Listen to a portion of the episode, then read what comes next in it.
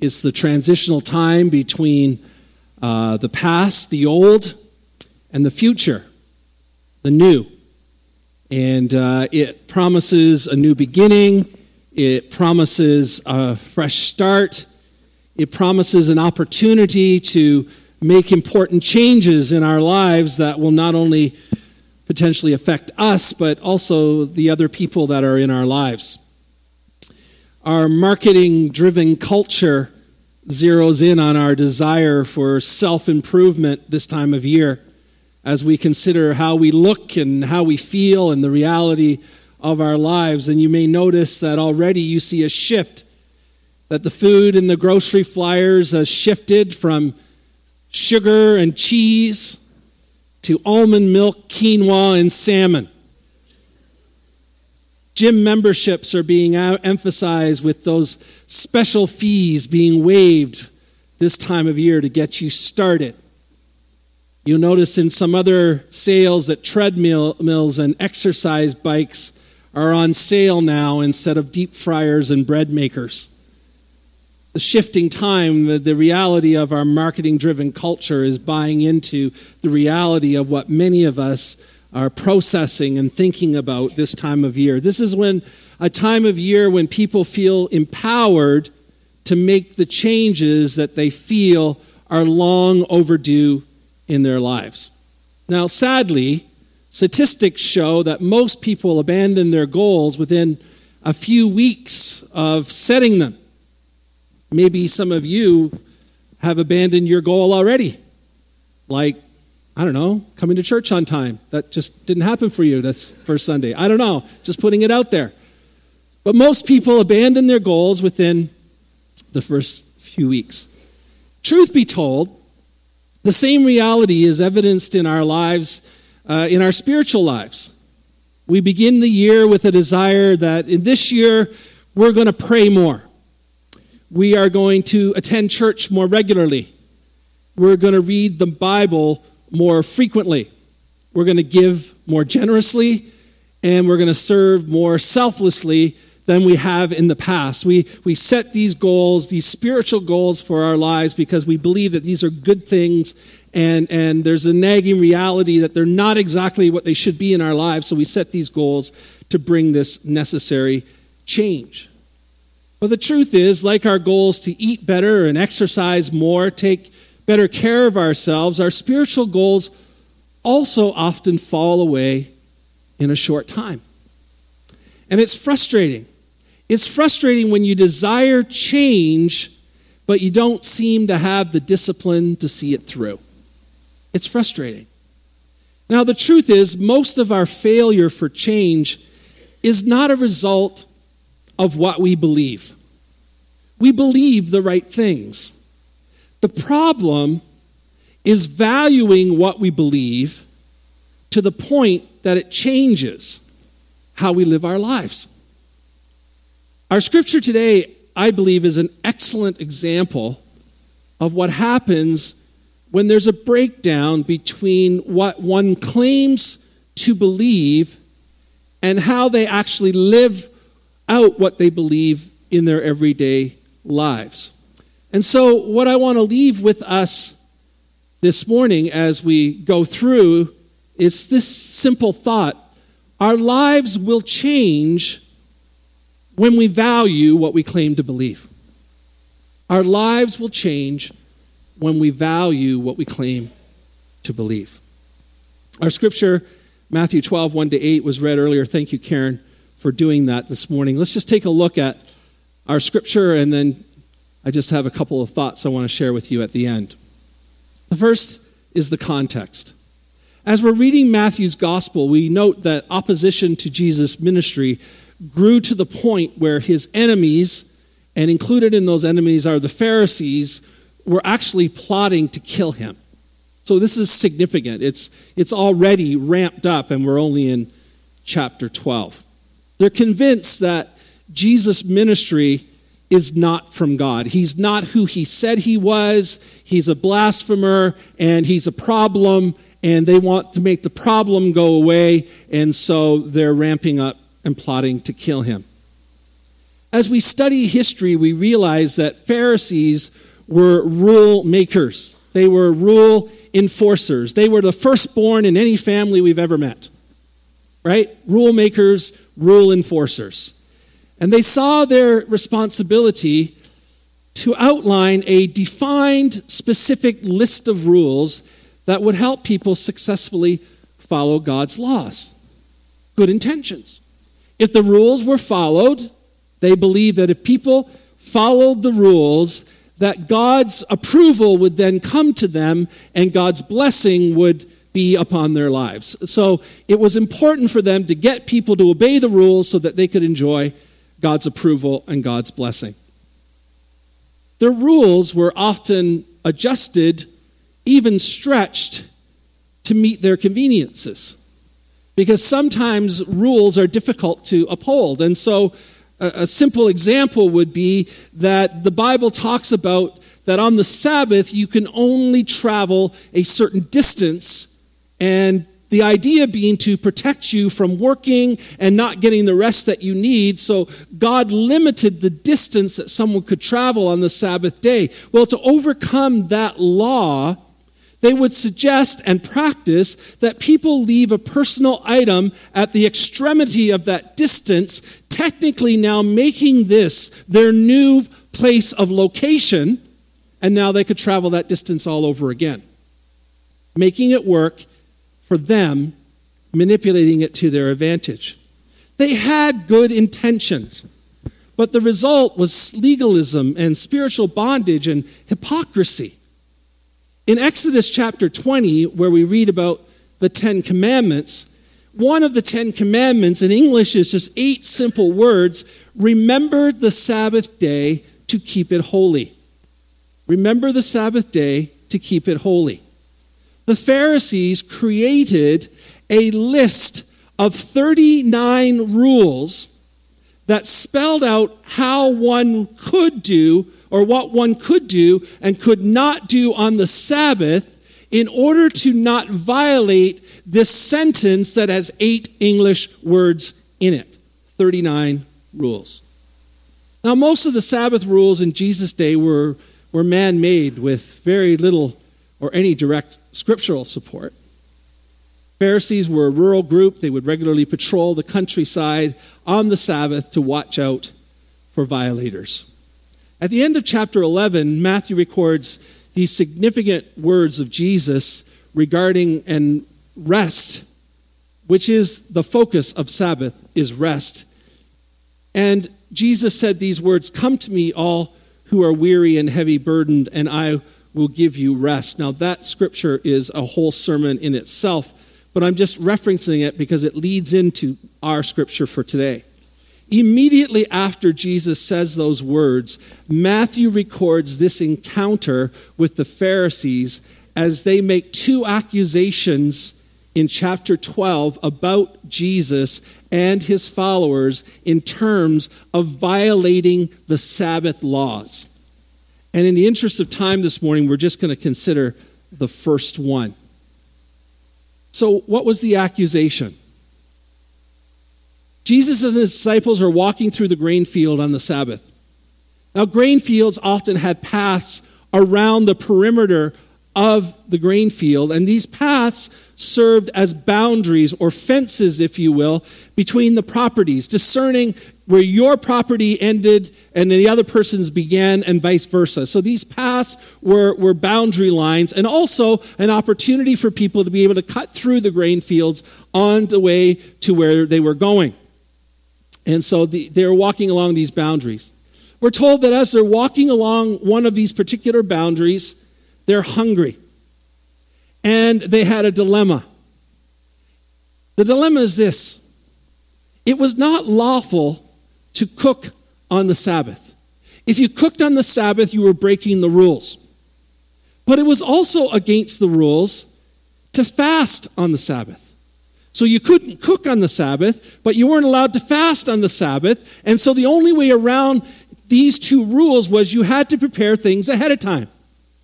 So on the day before the Sabbath, you would prepare the food, and then on the Sabbath, you would eat it without having to prepare it. That was your only option.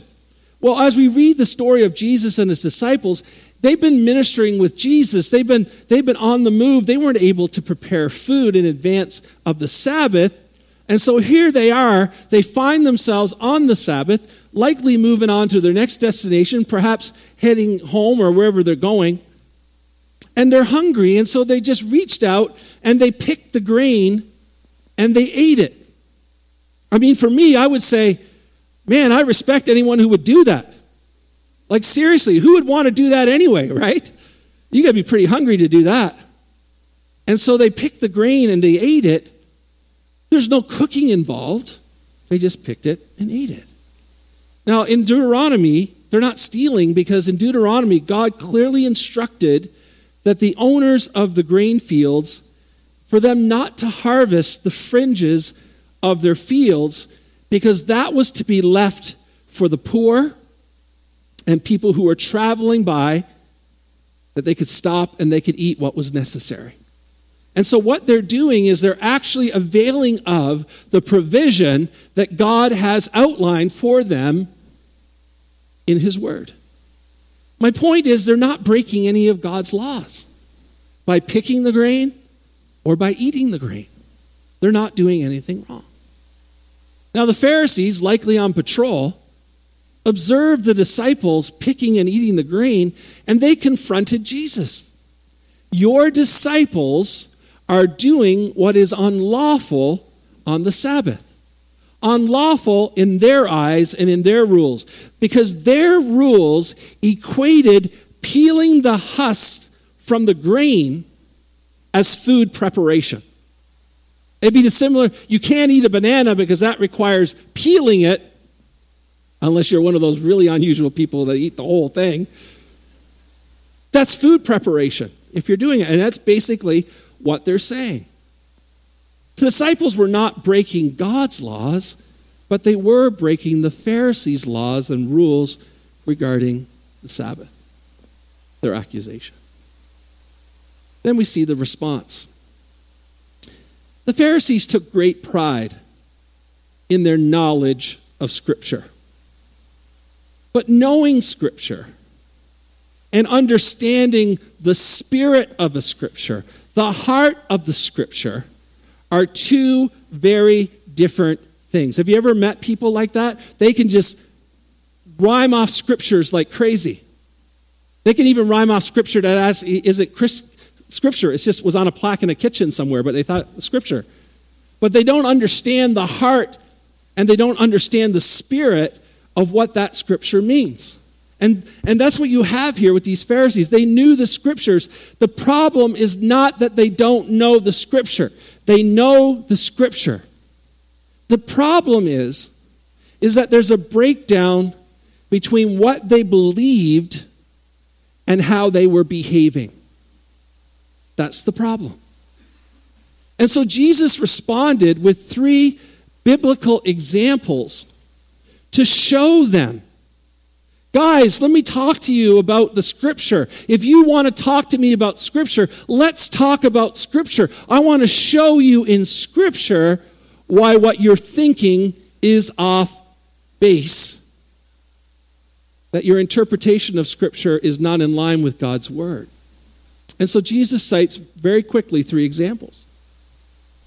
He uses the example of David that we can find in First Samuel chapter twenty-one. David was fleeing King Saul. Saul's trying to kill him. David and his companions were hungry. They're starving. It's the Sabbath. And they entered into the house of God, we're told, and they went to the priest. Now, according to the law, twelve loaves of bread would be, ba- would be baked and placed in the tabernacle for each Sabbath as an offering to the Lord. The twelve loaves of bread represented the covenant between God and the twelve tribes of Israel, one loaf of bread for each of the twelve tribes. And the rule was that the bread could only be eaten by the priests. The Sabbath was carb day for priests. They could only eat it It could only be eaten by the priests. And so the priests, in response to David and his men being hungry, gave the bread to David and his companions and they ate it. Now, technically, it was unlawful to eat this bread. But it's interesting that in nowhere in Scripture is David actually condemned for doing this. He's condemned for doing some other things, but he's not condemned to do this, because the reality is the intent of God's law, and Jesus makes this clear, God's law is there to serve God's people, not for God's people to serve God's law. Jesus said Sabbath was made for man. Man was not made for the Sabbath. It's there to serve you, to help you, to take care of you. And so in God's kingdom, Jesus demonstrates here, and this is difficult sometimes for us to get our heads around, that sometimes when the rules conflict with a human need, Jesus tends to elevate the human need as priority. We see that with the sinful woman as Jesus is at the table and the banquet is ongoing, and the sinful woman comes and falls at Jesus' feet, and she's acting inappropriately, and she's breaking all the rules, and she's doing all the wrong things, and they're judging her. And you know what? They're right. She is sinful. She's broken. She's breaking the rules. She's not doing the right stuff. She doesn't deserve to be there. But what does Jesus do? He shows grace and mercy, and he protects her from them. You see the same with when Jairus' daughter passes away. No good Jew would ever go into a house with a dead person in it, because by going in there and associating with death would create such a process of ceremonial cleansing to make them clean again, that to go in there would just not make sense for them. It's just too much work involved. And so they would stay away and let the appropriate people deal with it, but they would stay away. And Jesus is on his way to the house, and he's told she's dead. But he goes in there anyway. He doesn't care. Why? Because that little girl and her family is more important in that moment than their ceremonial cleansing laws and rituals. And we see it over and over and over. And so Jesus tells the story of David and, and says, haven't you read? In other words, he's saying, you guys must certainly know that one. You know that one. And they said, then there's this second one.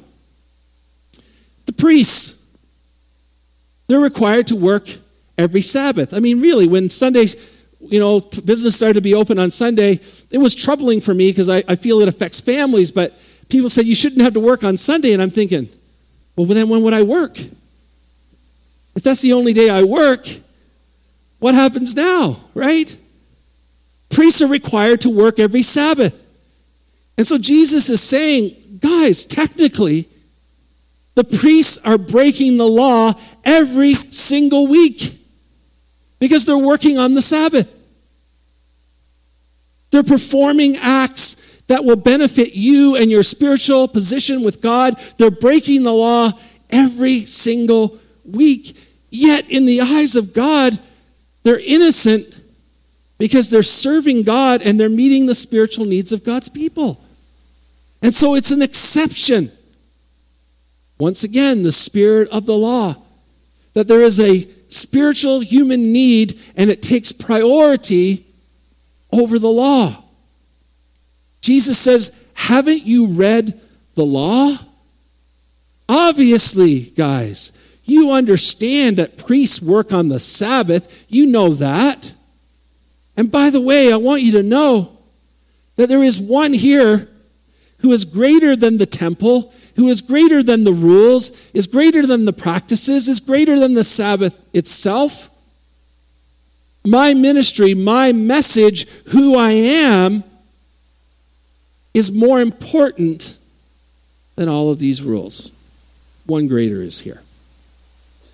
And then his third example, sorry, is Hosea.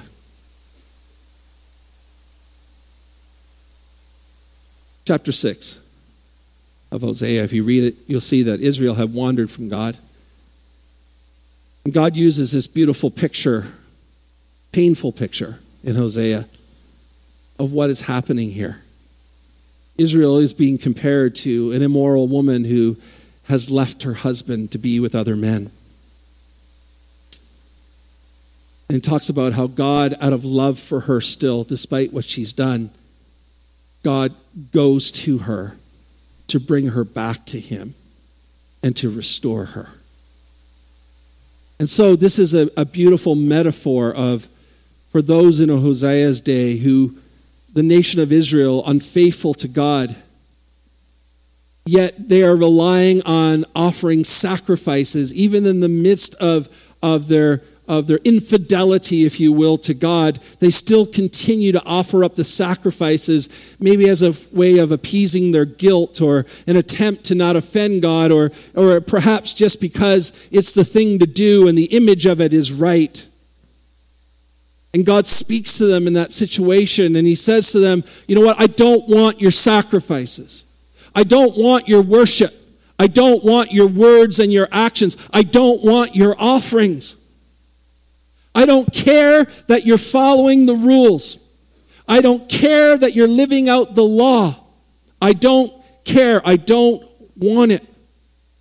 And God said to them, what I want most, what I want most is to be the priority of your life and for you to show mercy to other people. That's what I want you to do. Make me the priority and show mercy to others.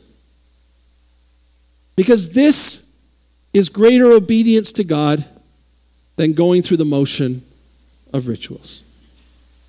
Now Jesus said to them, if you understood what those words meant, oh, you know the book of Hosea inside and out, you could probably recite it to me, Jesus is saying. But the problem is, you know the words, you believe the words, but you don't understand the heart of what's happening there. You don't understand, because if you did, if for one moment you could grasp what God is saying to Israel there, you would never, ever be able to find yourself in a position where you could accuse the innocent. Once again, they know the scriptures, they know the stories, but there's a disconnect between what they know and believe and how they're living. So, there are many applications, I think, that we could draw from this text today. But because we began with our focus on what happens when our actions don't align with what we biblically believe to be true, I believe it's important for us to revisit that idea of understanding the relationships between what we believe, what we value, and how we live our actions in response to that.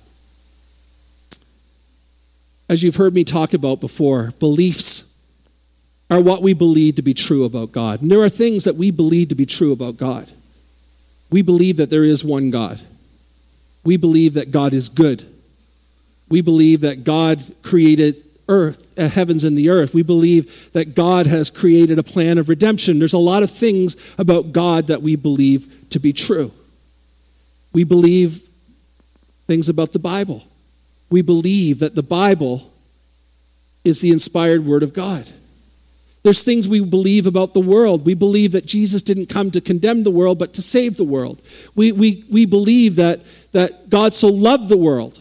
We believe that while we are to come out from being like the world, we are go- to go into the world and bring the gospel. So there are things we believe about God. There are things we believe about the Bible. There are things we believe about the world that are really important beliefs that we hold, and And some of us hold those in common, and some of us have variants of it, and some of us may not believe the same things at all. But we have beliefs on these things. And our beliefs inform, or should inform, our values. So let's talk about values. Values are things that we deem to be important. Values are things that we think matter, that we attach worth to. So there are certain things that I value. And, you know, it may be a material thing that I value, or it may be an emotional thing, or a relationship, or or whatever. There are things that we value. I mean, all of you probably have things that you own that no one else dare touch, right? Because you value that, and you don't want it broken or you know, played with. I know, because like I still have toys, so I can use the word played with. I got toys for Christmas, by the way. But only toys from the seventies, the good years.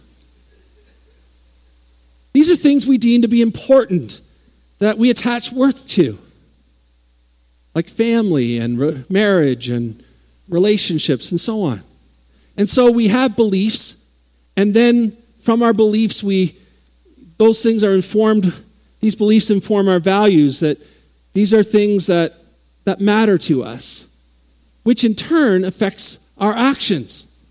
Because we believe something and we value it, then we act in a certain way in terms of it, the way we express and apply our values in everyday life. And so let's look at some simple examples. I mentioned already that, you know, the standard evangelical conservative theologian would believe that the Bible is the Word of God. Some believe it has to be the King James Version, but that's that's that's another whole, no, that's not even a sermon to preach. But point is, you believe that the Bible is the Holy Spirit-inspired Word of God, that it contains truth. You believe that because if you're, if you're going to live your life around it, you, you believe it. So you believe the Bible is the Word of God, and because you believe that the Bible is the Word of God and it contains the truth of God, then it matters. And then reading it matters, and understanding it matters, and listening to it being preached matters, and studying it matters, and applying it to your life matters, because if you believe it's the Word of God, then you value it. And if you value it, then it begins to shape what you do. Because if the Bible says A, and you value that, then all of a sudden you start living A out in your life because, well, you believe it, you value it, and it affects how you live.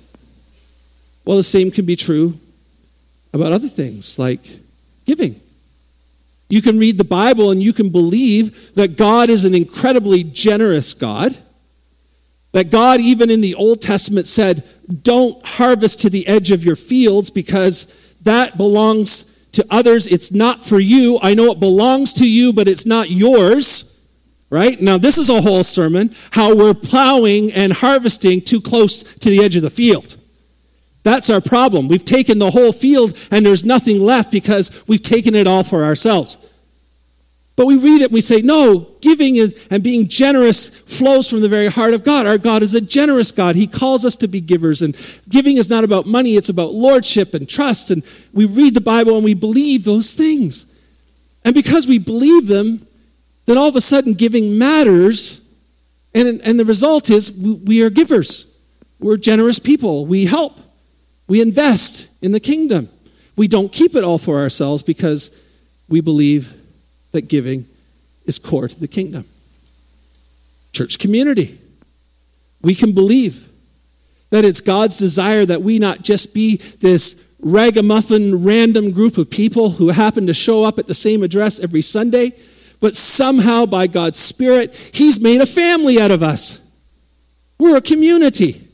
That the Holy Spirit inspires and, and creates community, and we spent a lot of time talking about that in the fall. And so, the body of Christ matters. We read in Scripture, we believe that the body matters. We believe that everybody has a part, even though some parts seem way more important than others. They're all important, and, and all of those things. We believe that, and because we believe it and we value community, we do everything we can to invest in it and build it up and not to break it down and not to hurt people in it and to, and to meet the needs in it and to create an environment where people feel like, wow, this is a safe place to be, because we believe and it matters and we live like it matters. And the same could be said about serving, the same could be said about discipleship and so on and so forth. But the problem, the problem is often our actions don't align with our beliefs. There's a breakdown. And the problem is, is that our beliefs have not translated into values. So we believe the Bible's important and it matters, but it doesn't matter enough to read it. It doesn't matter enough to believe it. It doesn't matter enough to orient my life around it. Or we may look at giving and say, I believe that giving is good and the church should pay for that. By the way, guess who the church is? the church should do this or the church should do that or giving is a good idea, but then it kind of happening, there's a breakdown because, well, it doesn't work for me because, you know, I can't afford it or I, my bills won't allow me, you know, and so on. It breaks down. Church community, people matter. Building each other up, investing in each other, holding one another accountable. It matters until something I want becomes more important than the whole. And so on. There's often a breakdown. When we focus on our beliefs without valuing them, our actions become like the Pharisees. When we focus on what we believe without valuing them, our actions become like the Pharisees. I can't tell you how many times I've been a good Pharisee. I find myself having difficulty accusing them because I see myself in there so often. I know you don't see yourself there, but, but I know you can see me there. Focused on behavior modification without character transformation.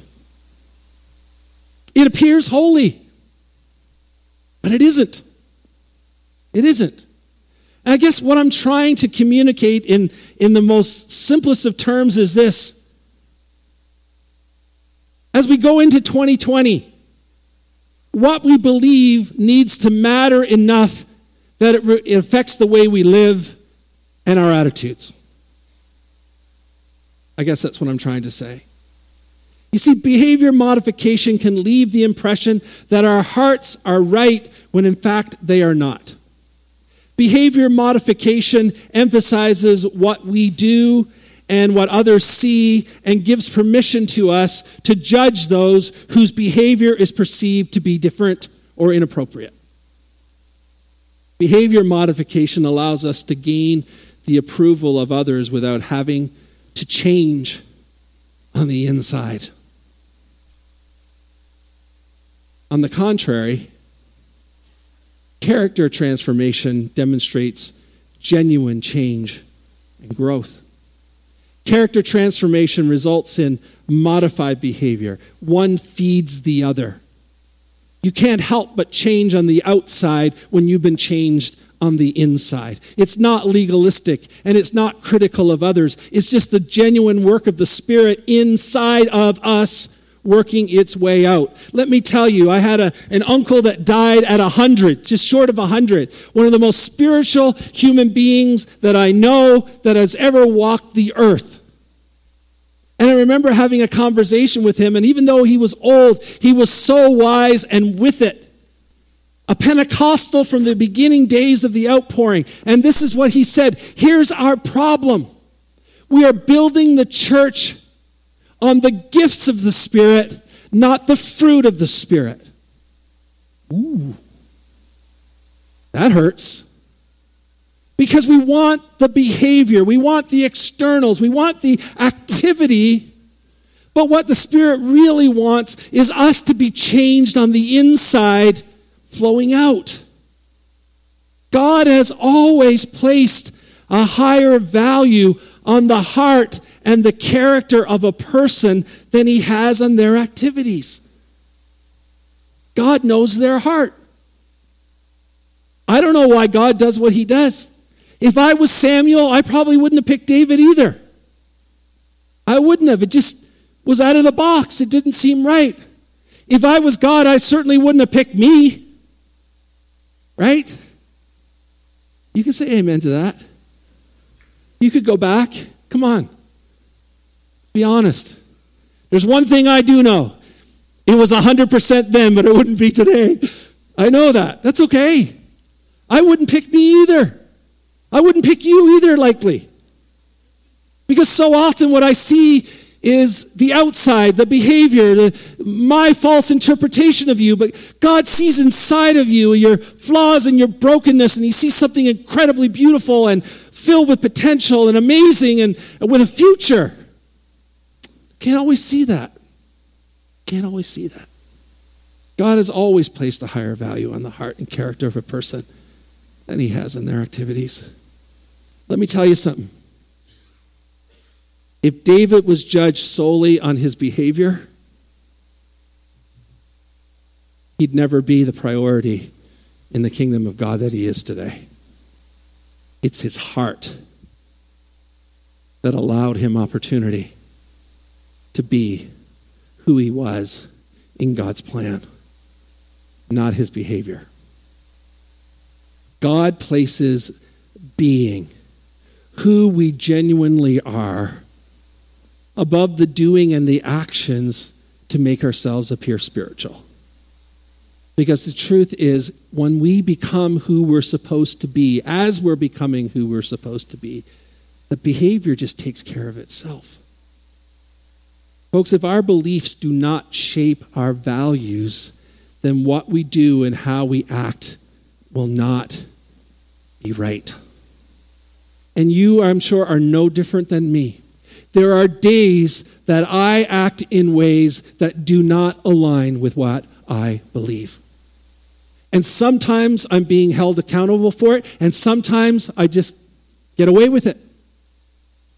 We don't like it when people hold us accountable when we've been wrong. We just don't like it. But the truth is, there are moments in all of our lives where we miss that opportunity to allow what we believe to shape who we are and how we're acting. I'm going to invite our worship team back. So where do we start? We start where we are. We start where we are. What is it? What is it we truly believe? What is it we believe? And if that's what we believe, then we should value it to the point that it changes how we live. If we really believe it, it should matter enough to shape us. Now, more often than not, our problem is not what we believe, but how we value what we believe. I believe that our lives will change when we begin to truly value what we claim to believe by allowing our beliefs to shape how we live. And I would suggest that the lives of others whose behavior we may want to see changed, hear me, there are people in our lives whose behavior we want to see change. Mostly it's our wife. I know that. Let's admit it. Or our husband. Stop elbowing. It could be a husband. It could be your children. It could be your neighbor, your cousin, your brother, your sister. There's someone whose behavior you would like to see changed, and for good reason. But I'm going to tell you, a change in you will do more to change their behavior than your attempts to change their behavior. I would suggest that you focus on that throughout the afternoon till it makes sense, because I would unpack it more, but it just came to me now. I would suggest that the lives of others will also change when we begin to value what we claim to believe. Behavior modification without character transformation leads to legalism. Character transformation that leads to behavioral change results in living a kingdom life that honors God and fulfills what Jesus has called us to be. So start where you are. You're here. You're here. And then go from here through this next year, from here, by really valuing and making a priority what you say you really believe. And I believe that if we do that, we'll come a lot closer to realizing what we desire to be, because it will flow more naturally. Would you stand with me this morning? As our worship team leads us, I'm going to invite our, our prayer team to come. And on this first Sunday in twenty twenty, we want to end our service like we do on most Sundays, with an opportunity for any of you here who would like us to pray with you and for you to be able to come and have someone do that. And we're going to take a few moments to do that before we wrap up this morning.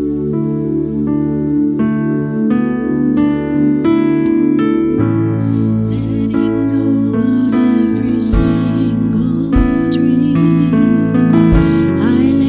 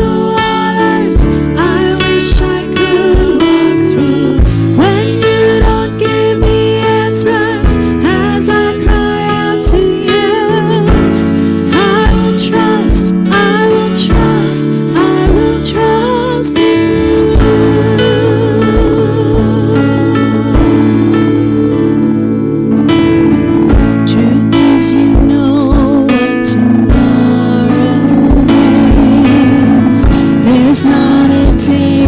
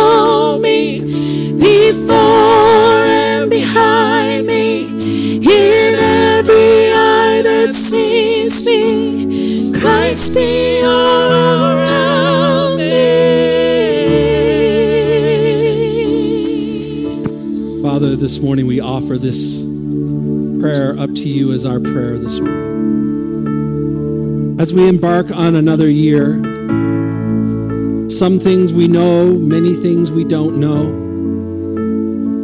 But what we do know is that you are faithful. What we do know is that you will never leave us or forsake us. Yes. And Lord, our desire as we move forward from this moment is to serve you and live your kingdom and to carry out your work and to honor you in everything in our lives so that our lives are a living testimony of Jesus Christ. Lord, may we live twenty twenty in anticipation of your second advent. Lord, may we live twenty twenty understanding that we must work while it is still day because night is coming when we're not going to be able to work any longer. Lord, I pray that as we stand at the beginning of this year, that, that it will be our desire to, to love you and serve you and, and to give and to, to be selfless like, like we've never been able to do before. We ask that your Holy Spirit would do that work deep within us, translating what we believe. May your Spirit take what we believe and bring so much value to it in our lives that it shapes how we live. Lord, we pray for our families. Many of us have those in our families who are without you, who, who have turned their backs on you, who have no interest in you. May this be a year, Lord God, where they, they return to you. They find their way to you. Their lives are changed by you. Lord, we just look to you. There is so much that only you can do. And Lord, we pray that, that you would do these things in our lives. And we pray, Lord, that we would be diligent and faithful to be who you call us to be, to do what you've called us to do, to honor you in all that we are. Everything that we put our hands to. Lord, we pray, I pray for each and every one in this room. All of us with our struggles and our challenges. All of us in those moments reflecting on our lives, realizing that we're we fall short of, of what we should be in you and, and what you expect of us. And sometimes we can get so paralyzed with the guilt and of that that, that we can't move forward. But God, I pray that we would find freedom in you today, that yes, change needs to happen, but by your Spirit, it can happen. And we give our lives to you afresh this morning. Watch over and be with us as we go. And should you tarry, may you bring us together next Sunday to experience your presence, to, to be empowered by your Spirit, to be challenged, and to leave ready to live once again your kingdom on this earth. We pray in Jesus' name. Amen. God bless you. Thank you for being here.